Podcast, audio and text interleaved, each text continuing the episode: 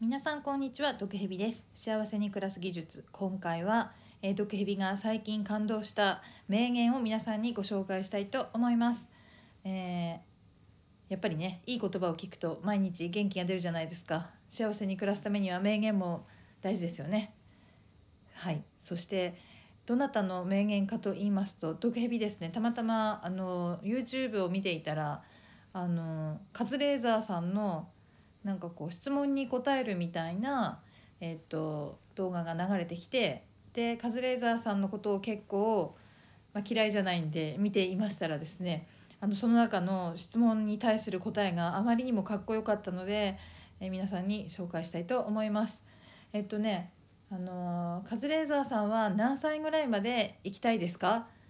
みたいな質問だったんですけどそこで答えたのがそうですね500ぐらいは行きたいですねって言ってたんですよ。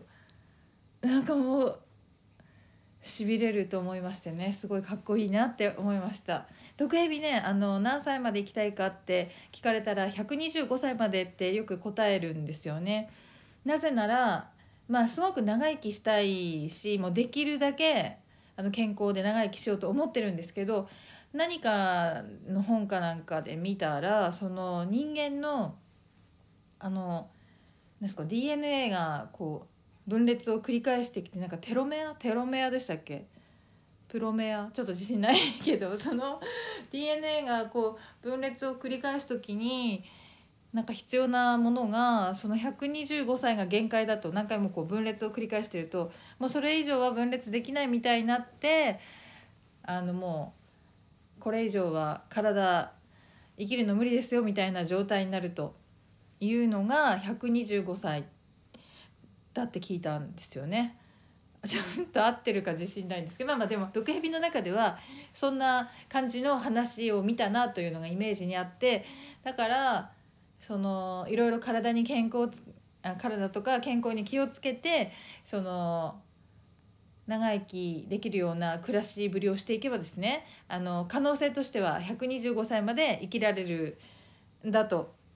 理解しているわけです。なのであの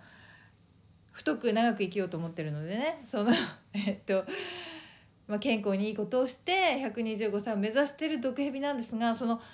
さらに上を行くっていうかもう大幅にはるかに私毒蛇なんかが足元にも及ばないぐらいにカズレーザーさんはこうねこう多分人生を楽しんで生きていこうと思っているんでしょうね500ですよ500。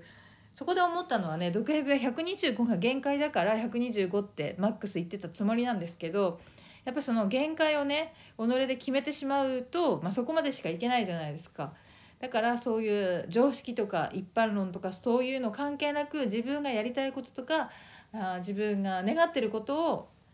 500とかっていう方がかっこいいなって思ったんですよね常識を超えていくっていうか常識にとらわれないその125歳まで生きれるっていうのも一つの説なわけじゃないですか、まあ、だからねそのもっと生きることができるようになるかもしれないしね。あもしかしたらもう生きてる人もいるかもしれないしね。なのでえっ、と本当にカズレーザーさんはねこう己の哲学みたいなのがあってそうそれを貫いてる感がいつもかっこいいなと思うんですけどいやその500歳までは行きたいですね。それぐらいはまあ最低でも行きたいですねみたいな感じの答え方が。